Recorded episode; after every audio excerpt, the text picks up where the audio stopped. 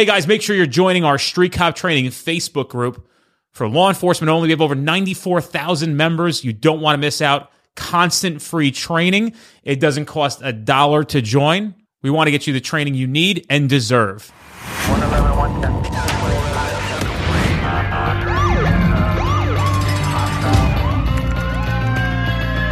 You training to be a street cop?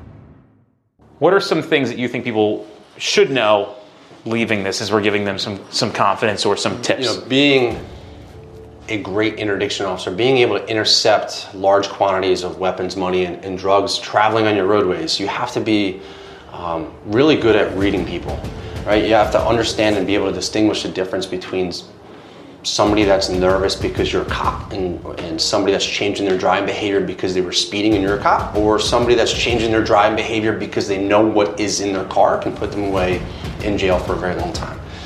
So I like to teach the distinguishing factors between the two. Um, you don't got to go too many details on that. and, and I'm not going to. But that's a, actually it's a very good place to start where you're giving a reveal that there may be three different things that we're seeing. So how would somebody be able to go out and begin to try to solve the puzzle? sometimes learning what to look for is imagining being that person. Put yourself in their shoes. Put yourself, you know, say that you were a weapon smuggler or a money courier or a drug trafficker. How would you act? What would you drive? Be driving 100 miles an hour with the general flowing traffic on Interstate 95? Or would it be, you know, when you have one goal and that is to drop 15 kilos or 15, you know, weapons over into New York or up in Boston? I mean, how would you drive? So sometimes you just have to learn and understand how they might react by putting yourself in their sh- those shoes. And that allows you to intercept them much easier.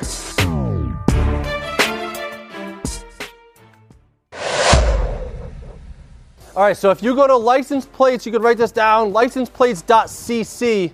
Licenseplates.cc, you can plug that right into your internet browser. This will give you a, a up-to-date version of every state's license plate. So when I'm sitting out there, it's a lot easier for me to look at a license plate and, and say, yeah, that's two months old. Yeah, that's around six months old. And not by how clean it is, but by looking at the sequence of characters. This website will teach you how to look at every single state and determine when that car essentially was registered by understanding their sequence.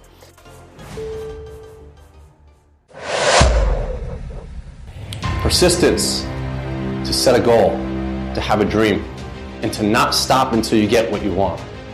Persistence is in all of us, therefore, it must be within you. Nothing great can be achieved without persistence because nothing great comes to those that quit. Persistence is what carries us from the bottom to the top, from no way to finding a way. You must be obsessed with your passion. Be addicted to your passion. Be addicted to the results. Congratulations to all of you that have signed up for my class. But one step closer to reaching your goal, you're all just one stop away from making the largest seizure of your life. Stay persistent and stay obsessed.